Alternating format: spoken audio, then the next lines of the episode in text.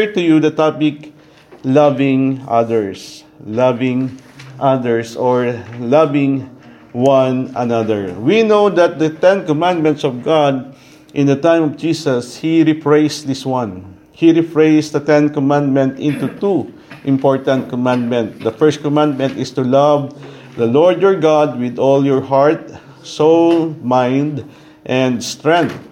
And the second commandment, the second greatest commandment according to our Lord Jesus Christ is that we must love our neighbor as ourselves. In John chapter 13, where we took our uh, passage today, it is divided into three sa three division or three segments.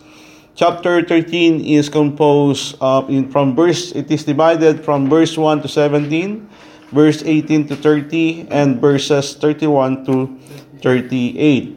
The first part, which is the washing of the feet of the disciple, this is the night before the Passover, and it, it, it implies us this story is very much important because it it tells us what kind of love or how can we love our Lord Jesus Christ. He he uh, he did a very special activity on that particular night was what that was never been done before in any uh, that that was never been mentioned in the whole of scripture. Ang unang bahagi ng Kabanatang 13 ay tumutukoy sa paghuhugos ng paa ng ating Panginoong Isus sa mga disipulo. And this uh, feet washing is not a sacrament uh, given us today, but it was a demonstration of our Lord Jesus of how He loved His people, His disciple, by serving them, by being a servant leader. Another the second portion of this chapter, chapter 13, is about the uh, example of a love that is betrayed in the person of Jesus Christ. Si Judas ay sumusunod sa Panginoon bilang disipulo, but ipinakita niya yung uri ng pagmamahal na, ano sa Tagalog yung betrayed?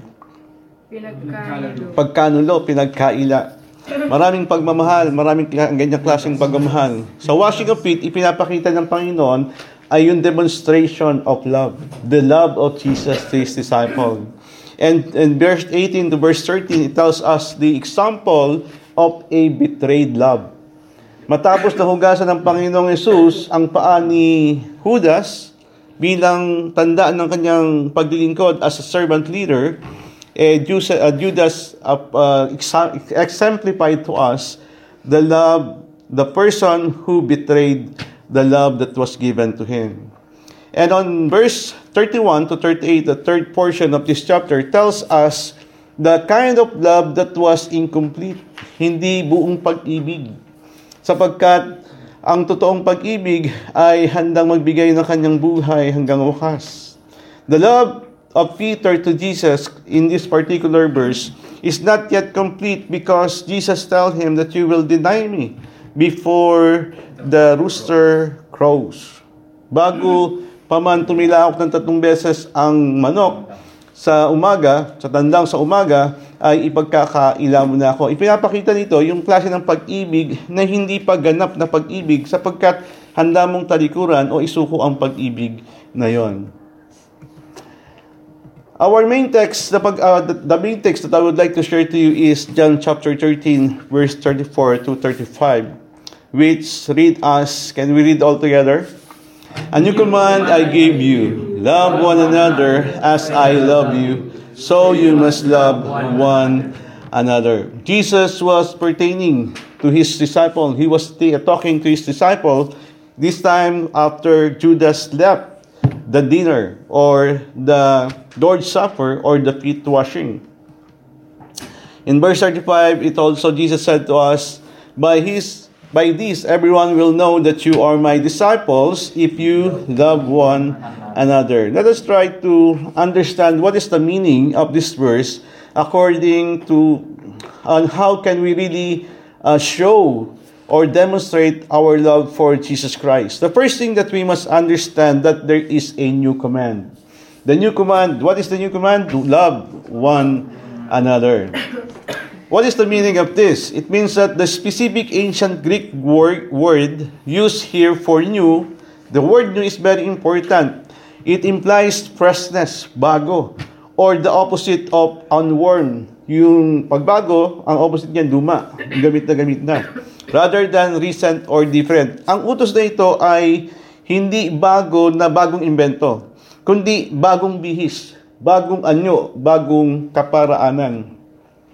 It isn't that this commandment was just invented. Hindi bago ang ibigin ang iyong kapwa. Hindi bago na ibigin mo ang iyong neighbor. Because it was written already in the Old Testament. But it will be presented in a new fresh way. Paano mo mamahalin ang iyong kapwa? How will you love your neighbor? How will you love one another? According to Jesus, is a new way of loving. Not the kind of way that you learn from the law, but you need that you will be able to know the new kind of way of loving one another, enabled to fulfill that law. Sorry? Yan. Ano tayo? Ano ko man yan? Let us, uh, the most important thing that we must understand is the mutuality of love. When we say love one another, it is reciprocal. When we say reciprocal, pag minahal kita, kailangan mo rin akong mahalin. We, if I love you because I obey the command of Christ, I am, if I give something, if I give love to you, I am expecting that you will also love me back. Why? Because that is the command of Jesus not only for me, but to all of us. To whom? To the disciple of Christ, to the, to the community of people who follow Him. So there must be mutuality. Pareho nating minamahal ng isa't isa. It is not one-sided love affair. The community must be able to love one another. What does, it, what does this mean? We might have thought the new commandment was for us to love Jesus in, a, in an outstanding way. Paring iniisip natin, mamahalin natin ang Panginoon sa isang napakaibang paraan, sa bagong paraan. Pero ang totoo, Jesus directed them, the disciple and us, to love one another, emphasizing that there should be a special presence of love among follower of Jesus Christ. Ang gustong i-insist, i-emphasize ng Panginoon, kayo bilang mga disipulo ko, kailangang ipakita nyo, kailangan maranasan nyo ang pag-ibig ng bawat isa. It is it is the love is it is love is what being expected to the community of believers just like us today. Napakahalaga, it is very important for us that we demonstrate our love for one another. Sad thing is that sometimes many people come to church, they only want to receive love. They only want to receive help. They only want to receive everything that they can get from the people in the ministry of the Lord. But they fail to understand that they need also to share or to uh, love back those people who love them, especially in the community of believer. There must be mutuality. That when you say to the person, I love you, the response must be, I love you too. Pwede mo sabihin sa kapatid, brother, I love you in the name of the Lord. Can you tell it now to your brother, brother, sister, I love you, in the name of the Lord? Then answer back, I love you too in the name of the Lord. There must be mutuality. Another thing that we must understand in this verse, it is that mutuality is not only required for that kind of love, but this love is also modeled to us. Enabled for us to learn how to love, we must see how does this love looks like. Para matutunan ng mga disipulo kung paano niya mamahalin ang kapwa niya, disipulo, kailangan makita niya kung paano, paano magmahal. What is the example? This love was modeled by Jesus Christ. Kaya ang sabi niya, love one another as I love you. If you are a recipient, if you have experienced the love of Christ, then you will know, you now know how to love one another. Kung naranasan mo ang pag-ibig ni Kristo, alam mo na ngayon kung paano mamahalin ang kapatid kay Kristo. Maliwanag ba yon? Kaya hindi tayo mga ngapa. We are not at loss on how to love one another because we have experienced it by the model of Jesus Christ on how Jesus Christ us. Kung paano ako minahal ni Kristo, ganun ko rin dapat mahalin ang iglesia ng Diyos.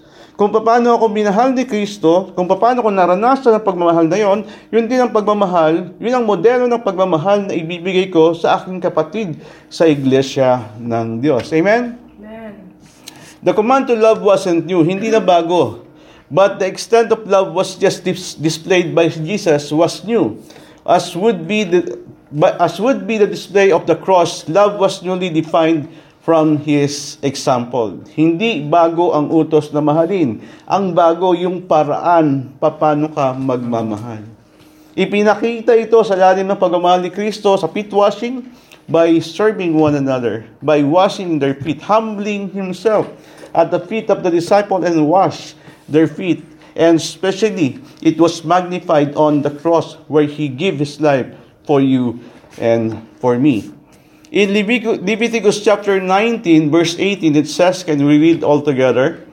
Do not seek revenge or bear a grudge against anyone among your people, but love your neighbor as yourself. Huwag kayong gumanti ng masama o magtanim ng galit sa inyong kapwa, kundi mahalin nyo siya gaya ng inyong sarili. Ako ang Panginoon. Love your neighbor as yourself. The love command is already there since the time of Moses. But that kind of love is not the kind of love that we need to apply in our lives today. We need to apply the kind of love that Jesus have shown to us.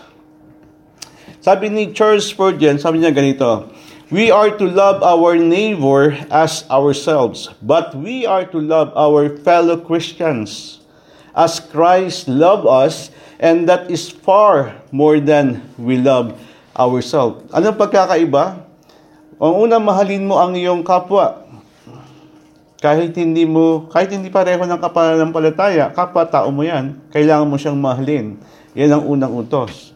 Pero ang bagong utos ay ganito. Ang iyong kapwa kapatid, ay iyong kapatid sa Panginoon, kailangan mo siyang mahalin katulad pa paano ka minahal ni Kristo, paano siya minahal ni Kristo, ibig sabihin mas higit pa itong pagmamahal na ito kaysa sa pagmamahal mo sa kapwa mo lamang. Kasi ang, ang, ang, ang, ang simbolo nga ng pagmamahal na ito ay yung pagmamahal, pag-aalay ni Kristo ng buhay kanino para sa kanyang iglesia. Another thing that we need to understand is the accountability of love. Kapag ikaw ay minahal, dapat matuto kang magmahal. Kapag naranasan mong mahalin, kailangan mo ring iparanas sa iba kung paano sila mahalin. So you must love one another, sabi ng Panginoong Sus. This is my new command. Love one another. As I have loved you, so you must love. It is not optional. Hindi ito, anong Tagalog ng optional? Pagpipilian. Pwede o hindi. Hindi pa pwedeng oo. Hindi pa pwedeng hindi. Hindi pa pwedeng susunod ka kung susunod ka o hindi. Ay, ito ay isang utos sa atin. This is a command. Every Christian, Christian who have experienced the love of Christ have the accountability to love our brothers and sisters just like Christ loved them. Maliwanag po ba yon? Napakalinaw nun. Yun ang utos sa atin. Kaya nga, importante mapaglirip-lirip, may pag-isip natin, mapagbulay-bulayan natin kung paano ba ako binahal ni Kristo. Paano ko ba naranasan yung pagmamahal ni Kristo sa buhay ko? Sa panahon na ako'y makasalanan, sa panahon na ako'y may karamdaman, sa panahon na ako'y nangangailangan, paano ko ba naranasan ang pag-ibig ni Kristo? At yun din yung klase ng pag-ibig na pwede nating ibigay. Why? Kasabi nga, di ba? You, you cannot give what you don't have. Hindi mo kayang ibigay isang bagay na wala sa iyo. But now you have experienced the love of Christ. You have the love of Christ. Therefore, you can give the love of Christ to your fellow disciple, your fellow believer. This is not an option, but a commitment. Basahin nga natin yon. This is not an option, but a commitment to God and to one another. In verse 35, what is the essence of the command to love one another? Love them as I have loved you. Sabi ng Panginoong Isus in verse 35, let us read all together. By this everyone will know that you are my disciple, if you have, if you love one another. Kung nagmamahalan kayo, malalaman ng lahat ng tao na mga tagasunod ko kayo. The identity. What is the identity or the identifying mark of a disciple? Disciple ka ba ni Kristo? Yes. Bakit? Kasi umatin ako ng discipleship. Are you a disciple? Yes. I, I, I attend discipleship class. Are you a disciple of uh, Christ? Yes. I go to church. I do praise and worship. I lead Bible study. Yun ba talaga? Is that really the mark of a disciple? No. The only outstanding mark of a disciple is love. When we love one another. Jesus said that love would be the identifying mark. What is, ano ibig sabihin sa Tagalog doon? Palatandaan. Kumbaga, iyon yung birthmark mo. Ano yun? Balat? Pag may balat ka, kilalang kilala ka ng nanay mo. The same way, if we love if we have love, if we love one another, if we have that kind of love, then truly we are the disciples of Christ. We cannot deny that to ourselves, and people cannot deny it because they know the mark of a true disciple. It wasn't the, the, that love that for, for the outside world was not important but or relevant, but it wasn't the first. Ang una mong mamahalin, sino? Yung kapatid mo sa Panginoon sa iglesia ng Diyos. Hindi sinabing hindi natin mahalin yung mga nasa labas. The Bible doesn't tell us not to love people, those people who are not in the church. But first, Jesus told us, love one another who belongs to the community of his disciple, who belongs to the community of the believers. And yet, still, we need to love those people who are outside our community. Jesus would mark us as His disciple by our love for one another. Ang totoong talatanda, makikilala ng Panginoong Isus na tayo disipulo niya kung meron tayong pagmamahal sa isa't isa. Pag wala, then wala tayong ibang niloloko kundi ang ating mga sarili. We can mark ourselves as His disciples by our love for one another. Makikilala mo rin daw kung sino ang sa Panginoon. Makikilala mo rin daw kung sino ang disip, kapwa mo disipulo sa Panginoon sa umagitan ng kanyang ano, pag-ibig niya sa iyo. Makikilala ka niya na disipulo ng Panginoon by the way you love Him according to the model love of Christ. Mak kumbaga sa ano, magkakaamuyan kayo. Ay, Kristiyano to tagasunod to ng Panginoon. Kampante na kagad ang, ang, ang iyong ano, ang iyong damdamin. Tayo nga, di ba, mga foreigner, mga ah, Pilipino, ah, di ba, masaya na tayo. Eh pag nalaman pong kapwa mo probinsya, Ilocano, Ilocano, mas masaya ka, di ba? Pag Bisaya, Bisaya, pag Tagalog, Tagalog. Lalo ay Christian ka. Ah, masaya na tayo noon, tama? Pero hindi lahat ng nakilala nating Christian, masaya tayo after na makilala natin sila. Why? Kasi hindi pala disipulo ni Kristo. Bakit? Wala yung pag-ibig ni Kristo sa kanya para ibigay sa akin, para ipakita sa akin. Sometimes, ganun din ang tingin nila sa atin. Akala nila, disipulo tayo ng Panginoon. But the real, the, the, the real truth is, na nalilito sila, nakukonfuse sila. Kristiyano ba talaga yon? Bakit? Parang wala siyang pagmamahal ni Kristo na ipapakita sa mga tao at maging sa akin. Kaya ang tunay na palatandaan sa bawat isa sa atin kung tayo totoong na kay Kristo ay ang pag-ibig natin sa isa't isa. The world can mark us as His disciple by our love for one another. Si Kristo, makikilala tayong disipulo niya sa magitan ng pagmamahalan sa isa't isa. Tayo, magkakakilala na, tayo ay na kay Kristo sa magitan ng pag-ibig natin sa isa't isa. Maging ang tao sa labas ng iglesia, makikilala, makikilala tayo na tayo ay kay Kristo kung tayo ay nagmamahalan. That is the distinguishing, distinguishing mark of a true disciple of Christ. Question, What is the love, what is love in the context of Jesus? Ano ang pag-ibig sa konteksto ni Jesus? Kasi ang pag-ibig, maraming iba't ibang uri at maraming iba-iba ang kaparaanan pagkapakita ayon sa kanilang konteksto. Merong pag-ibig, material ang pamamaraan. Merong pag-ibig sa isip lang. Merong pag-ibig, puro damdamin. Pero kay Jesus, what is love? Verse uh, 1 John chapter 3 verse 16 let us read all together. This is how we know what love is. Dito natin malalaman. Jesus, read. Jesus Christ laid down His life for us, and we ought to lay down our lives for our brothers and sisters. Sa ganitong paraan natin malalaman ng tunay na pag-ibig. Ibinigay ni Jesus, Heso Kristo ang kanyang buhay para sa atin, kaya dapat din nating ialay ang ating buhay para sa ating mga sarili. Love is sacrificial. Love is sacrificial. Yan ang pag-ibig ng Diyos sa atin. Ibinigay niya yung kanyang anak. Yan ang pag-ibig ni Kristo sa atin. Ibinigay niya ang kanyang buhay sa atin. At ganoon din ang klaseng pag-ibig na dapat meron tayo sa isa't isa. Handa nating ibigay ang ating buhay sa isa't isa. And to make it clear, hindi ibig sabihin, ipapako mo rin sa krus ang iyong sarili. Hindi ganon. Magpapakamatay ka rin para sa kanya, hindi ganon. What to make clear about this particular, what is the meaning of laying down your life in the context of Jesus? Verse 17 and 18. Let us read all together. 1 John chapter 3. If anyone has material possession and sees a brother or sister in need, but has no pity on them, how can the love of God be in that person? Dear children, let us not love with words or speech, but with action and in truth. Nakita natin, no? Sa verse 16 ay sinabi sa atin kung ano ang pag-ibig. Ang pag-aari ng buhay, yan ang pag-ibig. Pagsasakripisyo, yan ang pag-ibig. Yan ang dapat definition ng pag-ibig natin. In verse 17, it was clarified. How do we lay down our life?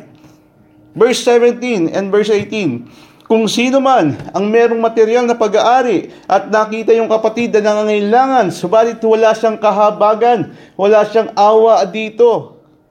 Paano natin masasabing nasa kanya ang pag-ibig ng Diyos? Wala sa kanya ang pag-ibig ng Diyos. Kung hindi mo kayang tumulong sa iyong kapatid, brothers and sisters na nangangailangan. Dear children, let us not love with words. This is how the word love us. This is the kind of love that we can see and, and, and, and experience in the world. Love with words.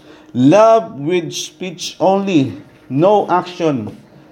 No truth in them. Kaya kung totoong tayo disipulo ng Panginoon, bukas ang ating mata. Bukas ang ating buhay para sa kanila, sa kanilang pangangailangan. Kung anong meron tayo, we also sacrifice what we have dahil wala sila.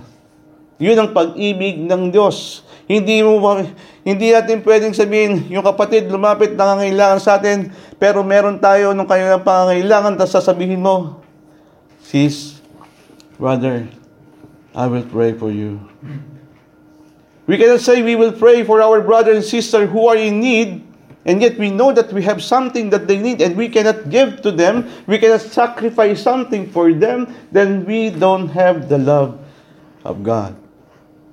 That is hypocrisy. The kind of love that we can experience and expect, expect outside the community of God. How do we love one another? Let us comfort one another. We must exhort one another. We must build up one another. We must admonish one another.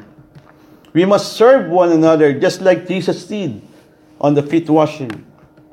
They forgive one another. They submit one another.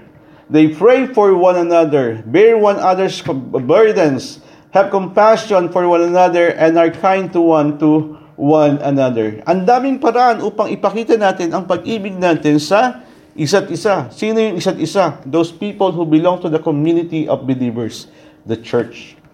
Ito rin ang dapat natin gawin, gawin sa ating pag-ibig sa bawat isa. They do not condemn or criticize one another. Ang context ito, sisiraan mo lang. Nagsasalita ka hindi para itama, kundi sisira, nagsasalita ka para ikasisira niya. Walang pag-ibig doon. Kasi ang pag-ibig nag-build, nag-edify, nag-encourage. How do, we, how do we love one another? We do not go to the law with one another. Pag may problema raw tayo sa Bible, hindi magandang dali mo sa korte kung pareho kayo magkapatid. Sa Panginoon, isang iglesia kayo. Hindi daw dapat yon. Kailangan pag-usapan nyo sa loob ng iglesia. How do we how do we love one another? We do not speak evil of one another. Hindi tayo nagsasalitaan ng masama. Ah, si ano, kapatid mo sa Panginoon, sasabihin mo, ah, si ano, ganito. Ah, si Brad, ganito. Ah, si Pastor, ganito. Walang, kaya minsan hindi maniwala yung mga taong tayo disipulo ng Panginoon. Why? Eh kasi yung, yung, sinisira natin yung pangalan ng kasama natin sa, sa church, sa ibang tao pa. I have one experience, one, one, one person uh, test, testified this to me. They visited one church. And then one leader of the church was preaching. And then he, uh, he was uh, seated beside a, uh, also a leader of the church. While the leader who is preaching, the first, the leader who is sitting beside him is saying something bad about the person. Don't listen to him. He's lying. He's, that is that, he's not telling us the truth. Huwag ka maniwala dyan. Ganito yan, ganito yan, ganito yan. Do you think it's right? How can we prove to the people that we belong to Christ kung tayo mismo sa loob ng iglesia nagsisiraan? Nagsasabihan ng mga pangit. We tell, speak evil of one another. How do we love one another? Do not envy one another. Ano yung envy? Sa Pilipino, ang tawag natin yan, yung talangka mentality. Uma umaangat yung isa, gusto mong hilahin pa ba? Yung inggit. We must not envy. If somebody is blessed by God, we must be happy because God is blessing him. We must not have envy in our heart because in envy there is no love is not jealous. Love is not jealous. Sabi nung kanta. That is, they do not hurt or do anything that would harm one another. Minsan, ito ang problema natin. Tayo mismo nagkakasakitan. Akala mo, nagbibiruan lang. Yung pala, kaya minsan yung nagbibiruan, delikado lagi. Bakit? Kasi yung biro napupunta sa pikunan. Kaya we must be able to think, am I condemning my brother in Christ? Am I speaking evil to my brother in Christ? Am I envy of the blessing of God for him? Am I hurting him the way I treat him? Then we don't have the love of God in us. We forgot that we experience the grace, the mercy, and the love of God in our life. Dear brother and sister, the love of the love of the brethren is not an option. Ang pagmamahal sa bawat isa sa loob ng iglesia ay hindi yan optional. Hindi mo po pwedeng gawin o pag gagawin mo, hindi ganoon. Ito'y utos. It is commandment for each one of us, pastor, leaders, and members. We must love one another. And lastly, let us read again John chapter 13, verse 34 to 35 as we close this message. A new command I give you love one another as I have loved you. So you must love one another. By this, everyone will know that you are my disciple if you love me one another. Let us bow our head and let us pray.